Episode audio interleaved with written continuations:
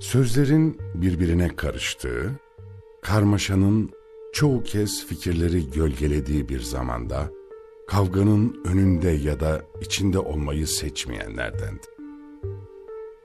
Mücadelelerin arka planında, günlük hayatın içinde insan ruhunu yakalamak, onun sesi olmak için yazanlardandı.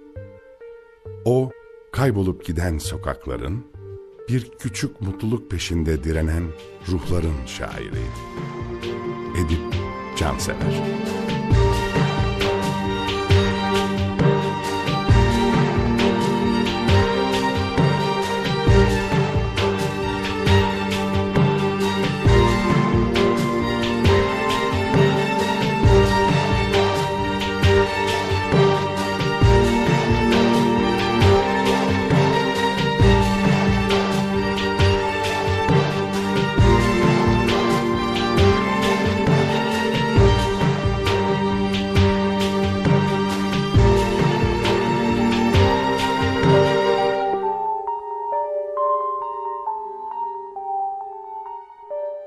Osmanlı İmparatorluğu'nun kalıntıları arasında yeni bir dönemde kendini bulmaya çalışan, günün yoksulluğuyla geçmişin gururunu bir potada eriten şehirdi İstanbul.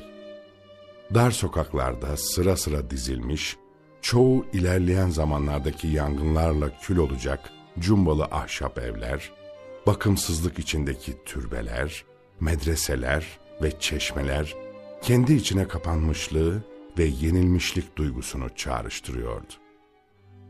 1928 yılıydı. Şehrin kadim semtlerinden Bayazıt'ın arka sokaklarında bir tüccar ailenin üçüncü çocuğu olarak dünyaya geldi Edip Cansever. Babası 8 Ağustos 1928 tarihini evdeki Kur'an-ı Kerim'in arkasına not etti. Bayazıt, Saraçhane başı, Direkler Arası, Süleymaniye ve Kapalı Çarşı çocukluğunu, ilk gençliğini yaşadığı mekanlardı. Daha çocuk yaştan şehirdeki hayatı, büyük bir kısmı fakirlik içindeki semtlerdeki insanları ilgiyle gözlemeye başladı. İnsanı tanıma ve anlama merakı, onu henüz 13 yaşındayken Fatih Millet Kütüphanesi'nin raflarında boyundan büyük konuları işleyen kitapları dikkatle okumaya yöneltti. Edip Cansever e, e, organik bir e, şiir üretti. E, Türk şiirinde anlatımcı narratif e, bir e, şiirsel e, çizgiyle e, lirik imgeci bir çizgiyi çok e, ustalıkla ve kıvamla buluşturmuş bir şairdi. E, kuru olmayan, öykülemeyi barındıran ama öykülemeci diyemeyeceğimiz e, bir büyük şiirdir Edip Şansever'in ürettiği şiir. O yıllarda dünya büyük bir felaketle yüzleşti. İkinci Cihan Harbi bütün Avrupa'yı sarstı. Alman orduları İstanbul'un 300 kilometre uzağındaydı. Türkiye tek parti yönetiminde savaşın getirdiği olağanüstü koşulları yaşıyordu. Bir yandan siyasal baskı, bir yandan yanı başımızdaki savaşa hazırlıklı olması gereken bir ülkenin seferberlik koşulları. Ekmek karnesi ve özellikle büyük şehirde uygulanan karartmalar her an bir savaş uçağının gökyüzünde belireceği korkusuyla yaşıyordu İstanbullular. Edip Cansever bu koşullar içinde ortaokulu bitirdi ve İstanbul Erkek Lisesi'ne kaydoldu. Okul, Babali'de eski Duyun Umumiye binasında tedrisatı sürdürüyordu. Cağaloğlu bu meraklı genç için kitapçıları, matbaaları gazeteci ve sanatçıların zaman geçirdiği mekanlarıyla bulunmaz bir ortamdı. Bir yandan yeni şairleri takip ediyor, başta Yunan filozoflarının eserleri olmak üzere kitap raflarında bulduğu ilgisini çeken her şeyi büyük bir iştahla okuyordu. Şiire olan ilgisi bu dönemde yoğunlaştı ve kıvrak kalemi kendine özgü dizeler üretmeye bu yıllarda başladı. Şimdi Edip Cansever'de e, adeta şiir demektir. Yani nasıl bir şey bu? E, yani bu dünyada şiir olmamış olsa e, Edip Cansever diye biri de olamazdı herhalde. Yani böyle biri yaşayamazdı. İşte taze ikindi güneşim. Pencerelerde küçük sarışınlar. Her şey iyi, her şey sade. Anlayamıyorum şu iç sıkıntımı. Yaşamak dersen yaşamak. Sarhoşluğum, sarhoşluk. Ah, hatırlamak olmasa eski günleri. İlk şiir kitabı ikindi üstünü yayınladığında 19 yaşındaydı Cansever. Kendine özgü anlam dünyasının ipuçlarını veriyordu bu ilk dönem şiirlerinde. Ama yine de kendiyle hesaplaşmaya devam ediyor, en doğrusu nedir, iyi şiir nasıl yazılır sorularına cevap aramayı sürdürüyordu. Bir gün İstanbul Üniversitesi Edebiyat Fakültesi'nin değerli ismi edebiyat tarihçisi, romancı ve şair Ahmet Hamdi Tanpınar'ın şiirlerini görmek istediğini haber aldı. Tanpınar şiirlerimi görmek istedi. Tüneldeki Narmanlı yurduna gittim. Bana kocaman bir fincan kahve sundu. Gene kocaman masasına oturup gözlüğünü taktıktan sonra hiç bıkma belirtisi göstermeden bütün şiirlerimi okudu. Okuması bittikten sonra başını kaldırarak iyice aklımda ilk cümlelerini söyledi. Bunlar güzel, hepsi çok güzel ama hiçbiri şiir değil. Tanpınar, Osmanlı'dan Cumhuriyete uzanan gelenekçi kuşağın önemli temsilcilerindendi. Ancak 1940'ların başından itibaren Türk şiirinde yenilik arayışları başlamış, Orhan Veli ve arkadaşlarının öncülüğünde garip akımının etkisi bütün edebiyat dünyasına yayılmıştı. Bu akımın şiirselliği reddedişi, gündelik dili şiirin merkezine yerleştirmesi kabul gördüğü kadar tepki de çekmiş, bu tepkiler genç kuşak şairlerde yeni bir dil yaratma isteğini perçinlemişti. Edip Cansever'in genç bir şair olarak edebiyat dergilerinde boy gösterdiği yıllar, bu arayışın akacak doğru mecrayı henüz bulamadığı yıllardı. İstanbul Erkek Lisesi'ni bitirdikten sonra Yüksek Ticaret Akademisi'ne başladı. Fakat kısa süre sonra üniversite hayatından sıkıldı. Babasının kapalı çarşıdaki dükkanında çalışmaya başladı. Bir süre sonra da evlendi. Henüz 20 yaşında çocuk sahibi, ailesinin yükünü sırtında taşıyan bir gençti artık. Bunca sorumluluğun içinde akşamları Beyoğlu'nu ihmal etmiyor, Oktay Akbal, Sayit Faik ve Salah Birsel gibi genç yazar arkadaşlarıyla buluşuyor, edebiyat konuşuyordu. Bu ortamın en tanıdık simalarından kadim dostu Salah Birsel, daha ilk gençlik yıllarından itibaren Edip Cansever şiirindeki tılsımı görmüş, onu her zaman yüreklendirmiş bir edebiyatçıydı. İlk şiirlerinde garipten çok, e, belki bunu e, çok e, abartılı bulacaksınız ya da farklı bulacaksınız. E, Salah Birsel'in etkisi çok fazladır. Zaten e, kendisiyle e, 1955'ten sonraki konuşmalarımızda sürekli 58, 59, 60'a kadar hatta daha sonra yaptığımız konuşmalarda e, özellikle kendisinin ilk ustasının Salah Birsel olduğunu söylemiştir. Edip Cansever 1954 yılında ikinci şiir kitabı Dirlik Düzenliği çıkardı. Kitabın en akılda kalan şiiri, yıllarca peşini bırakmayacak olan Masada Masaymış Ha isimli çalışmasıydı. Bu şiirin edebiyat matinelerinin vazgeçilmezlerinden olduğu dönem, Cemal Süreyya, Turgut Uyar, İlhan Berk, Sezai Karakoç gibi şairlerin ürünleriyle garipten, ve geleneksel şiirden ayrışarak yeni bir dalga oluşturan ve sonradan ikinci yeni olarak adlandırılacak şiirin filizlendiği yıllardı.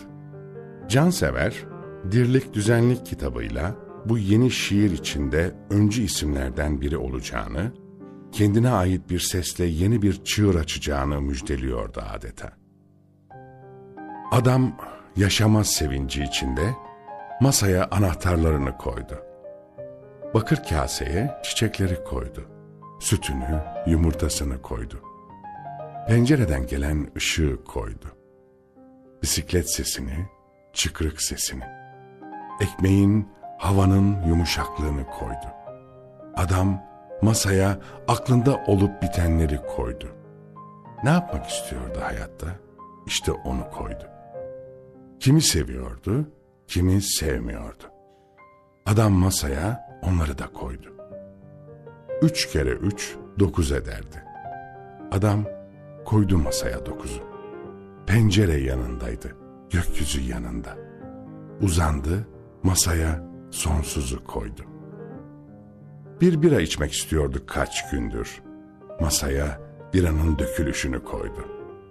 Uykusunu koydu, uyanıklığını koydu. Tokluğunu, açlığını koydu. Masada masaymış ha. Bana mısın demedi bu kadar yüke. Bir iki sallandı, durdu. Adam, ha babam koyuyordu. Edip Cansever'in şiirine dönüp baktığınız zaman her yer, her şey var. Her yerdeki her şey de var bu arada. Ve her şeyin çağrıştırdığı her yerde var. Yani bu çok e, çok bakışımda aynalarla dolu bir odaya girmek gibi. Burada gördüğünüz bir çiçek burada başka bir şeye dönüşüyor. Buradaki görüntü arkanızda başka bir şey oluyor. Sizi sersemleten bir şair Edip Cansever.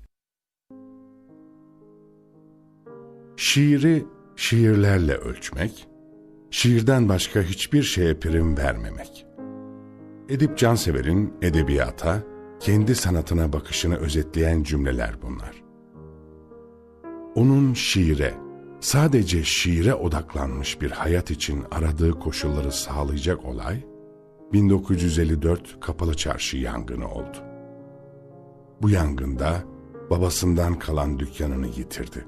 Ardından ortağı Jack'la yeni bir antikacı dükkanı açtı. Kapalı çarşının görünürde zamana direnen ama satıcıları ve müşterileriyle modern zaman hastalıklarından kendini sakınamayan atmosferinde onun için yeni bir hayat başladı. Ortağı Jack tüm işlerle ilgileniyor, o da dükkanın üst katındaki yazıhanesinde okuyor ve sadece şiir yazıyordu. Ben ne kadar anlarsam antikacılıktan o da o kadar anlardı. Ee, ansiklopediye adı antikacı diye geçse de. Ee, dolayısıyla Jack yani bütün o şeyi e, işi çevirirdi. O da böyle bir merdivenle çıkılan e, üst katta bir oda vardı. Edip gelir oraya çıkar. Okur yazar. Bütün gün orada yazardı yani şiirlerini. İşte ondan sonra da artık e, akşam saati gelince işte hadi eyvallah Beyoğlu şu bu. Yani çok da yer bilir gezer. Ee, canı bir zaman bir yer ister başka bir yani dadanır bir yere falan. Çünkü orada bir şey bulur. Ee, yani dadanması işte oranın e, leylak var kapısında falan değil. Yani orada yani yazacağı bir takım bir şeylere malzeme bulduğunu hisseder. 1957 yılında yayınladığı Yer Çekimi Karanfil kitabı onun artık geri dönülmez biçimde girdiği bu yolda ölümsüz eserler vereceğinin habercisi oldu. Biliyor musun, az az yaşıyorsun içimde. Oysa ki seninle güzel olmak var. Örneğin rakı içiyoruz. İçimize bir karanfil düşüyor gibi. Bir ağaç işliyor tıkır tıkır yanımızda. Midemdi, aklımdı, şu kadarcık kalıyor. Sen o karanfile eğilimlisin. Alıp sana veriyorum işte. Sen de bir başkasına veriyorsun. Daha güzel. O başkası yok mu? bir yanındakine veriyor. Derken karanfil elden ele. Görüyorsun ya biz sevdayı büyütüyoruz seninle. Sana değiniyorum, sana ısınıyorum. Bu o değil. Bak nasıl beyaza keser gibisine yedi renk. Birleşiyoruz sessizce. Edip Cansever, gençlik yıllarından itibaren sosyalist dünya görüşünün savunucusu oldu. 1940'lı yıllar tek parti döneminin baskılarıyla geçmişti. 1950'li yıllarla başlayan çok partili hayattaysa Soğuk Savaş'ın gölgesi altında sol düşünceleriyle bilinen yazar ve düşünürlerin üzerindeki baskılar azalmadı. Türkiye, Mayıs 1960 sabahına siyasal hayatın dinamiklerini tümden değiştirecek bir askeri darbeyle uyandı. Darbenin geride bıraktığı acılarla yıllarca bitmeyecek kaos ortamının temelini atması bir yana, 1961 anayasasıyla getirilen bir takım özgürlükler, özellikle sol akımlar açısından daha elverişli bir ortamın oluşmasını sağladı. Bu ortam, bürokratik elitle işbirliği yaparak toplumu dönüştürebileceğine inanan akımların güçlenmesini sağladı. Türkiye İşçi Partisi bu Jacoben anlayışın dışında halka ulaşmaya ve halkla birlikte yürümeye kararlı bir aydın hareketi olarak 60'ların ortalarında politik hayatta yerini aldı. Cansever de bu hareketin içinde büyük bir istek ve şevkle çalıştı. Ama kısa süre sonra belki ideolojiyi hiçbir zaman sloganlardan ibaret saymaması nedeniyle belki siyasetin mizacına uygun olmadığını düşünerek tipteki görevinden ayrıldı. Şiiri hiçbir düşüncenin hizmetine vermemek yaşadığı sürece tutarlılıkla savunduğu bir görüş oldu. Ama bu tavır şiirin düşünceden tümden bağımsız bir anlatım biçimi olduğu anlamına gelmiyordu. Sanatçı olarak bizi politikanın dışında görseler kızarız. Görmeseler gene kızarız. Politika dışı kalmayı yeğlemişsek, bu günlük çıkar peşindeki politikacıların sanatçıyı ezeceği, onu saygınlıktan uzaklaştıracağı sanrısına kapıldığımızı gösterir. Yok, politikaya karışma gereğini duyuyorsak, politikanın insancıl ve yüceltici yönüne iyice inanmışız demektir. Sözlerimizi şöyle bağlayalım. Politikacı bir anlamda sanatçıya karışmasın. Ne var ki sanatçı da kendini herkesten bağımsız görmesin. Sanatını, insanlığın, karşılıklı etkilenmelerin, yaşamayı yüceltme çabasının dışında düşünmesin. Bütün bu sosyalistliği şusu mesela insan sana güveniyorum diye şeyde nerede Antigone kitabında falan böyle daha açık e, deklarasyon mahiyetinde siyasi denebilecek şeyleri de vardır. Ama yani sonuç olarak şiirdir. Ve şiir de hiçbir zaman e, Edip'e göre bir şeyin, e, bir düşüncenin, bir hele hele bir ideolojinin vesaire bir aracı değildir. Yani şiiri herhangi bir şeyin aracı olarak görmek şiire en büyük bir hakaret. Ve yani o öyle bir hakaretin karşısında en başta Edip Cansever göğsünü gerer durur. Politik gerginliklerin, sokak çatışmalarının bitmeyen hesaplaşmaların ortasında o, yaşadığı şehrin sokaklarında insan hikayeleri aramayı sürdürdü. Çiçek pasajının günün her saatinde değişen ziyaretçileri arasında, Tarlabaşı'nın Feriköy'ün dar sokaklarında insana dair, zamanın alıp götürdüklerine dair ne varsa, onun şiirinde bazen bir imge, bazen bir karakter olarak karşılığını buldu. Şiir dışında hiçbir anlatım aracına meyletmeyen Edip Cansever, uzun öykü tarzında şiirlerle Türk edebiyatında ayrı bir sayfa açtı. Daha önce Nazım Hikmet'in Benerci kendini niçin öldürdü? Memleketimden insan manzaraları gibi destan şiirlerle açtığı yolda o kendi duyarlılığıyla yepyeni eserler verdi. Uzun soluklu şiirleri bütün olarak bir öykünün peşinde koşuyordu aynı zamanda. Her bölümü kendi içinde bağımsız bir şiir gibiydi. Edip Cansever bir hikaye anlatıcısıydı. Ama bunu hiçbir zaman romana ya da öyküye meyleden bir yazar gibi yapmadı. Hep şiirde, hep şair kaldı.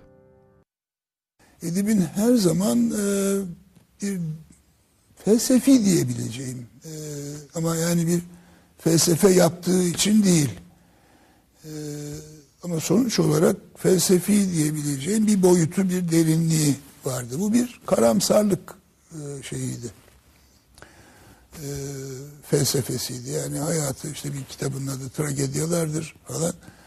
E, pek çok e, kitabında da e, açıktan açığa trajik temaları işlemiştir. Mesela en sevdiği yazarlardan biri Kafka'ydı. Yani Kafka'daki o çaresizlik ve anlamsızlık. Yani anlamlandıramadığın bir evrende bir şeyler oluyor, başına geliyor. 1964'te tragedyalarla başlayan öykü şiirleri, 1969'da Çağrılmayan Yakup, 1976'da Ben Ruhi Bey Nasılım, 1982'de Bezik Oynayan Kadınlarla devam etti. Bu şiirlerde onlarca karakterin yalnızlıklarını, paylaşabildikleri ve paylaşamadıklarını iç sesler ve diyaloglarla yansıttı. Ona göre iyinin, güzelin, çirkinin, kötünün düşsel kahramanları olmak insanın özünde vardı. Ben Ruhi Bey. Nasıl olan Ruhi Bey? Nasılım? Bir yaz ikindisinden çıktım geldim.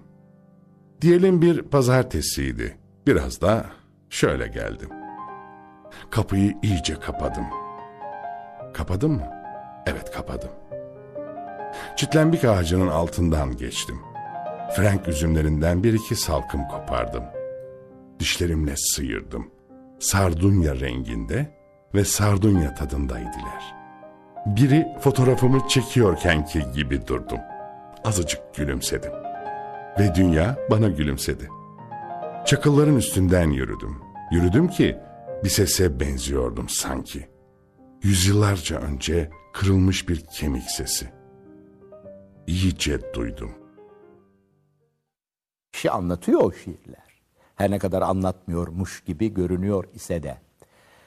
Ee, işte bu tabii çok son derece önemli bir şey. Çünkü anlatmıyormuş gibi görünmek şiirin lirik yanını vurguluyor. Ama bir şey anlatıyor olmak aynı zamanda şiirin retorik yanını vurguluyor. Ve Edip bu sentezi fevkalade büyük ve başarılı bir şekilde gerçekleştirmiş bir şairdir. 1970'li yıllara gelindiğinde sanatçısından siyasetçisine, sokaktaki adama kadar hemen herkes kaygılıydı. 1960 darbesiyle başlayan süreç 1971'de bir muhtırayla kesintiye uğramış, bütün müdahalelere rağmen siyasal karmaşa bitmemişti. 70'lerin sonlarına doğru gazete manşetleri karşıt görüşlü gençlerin birbirini öldürdükleri, fabrikaların, kahvehanelerin bombalandığı haberleriyle hüznü, insani çaresizliği haykırıyordu. Kavganın tarafı olmaktan çok, her gün eksilen insanlığın hüznünü duyumsuyordu Edip Cansever. Sokakların sesini bir başka duyuyordu.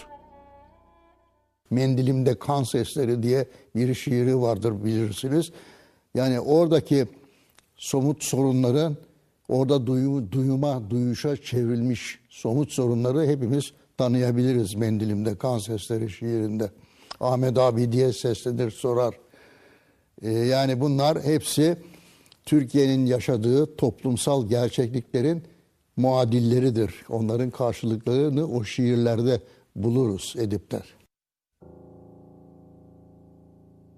Ah güzel Ahmet abim benim. Gördün mü bak. Dağılmış pazar yerlerine benziyor şimdi istasyonlar. Ve dağılmış pazar yerlerine memleket. Gelmiyor içimden hüzünlenmek bile. Gelse de öyle sürekli değil. Bir caz müziği gibi gelip geçiyor hüzün. O kadar çabuk, o kadar kısa. İşte o kadar. Ahmet abi, güzelim bir mendil niye kanar? Diş değil, tırnak değil, bir mendil niye kanar? Mendilimde kan sesleri. 1980 herkes gibi onun içinde dönüm noktası oldu.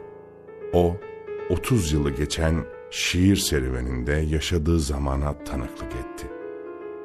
Dostları Turgut Uyar, Cemal Süreyya, İlhan Berk ve Ece Ayhan gibi şairlerle birlikte bir dönemin sesi oldu.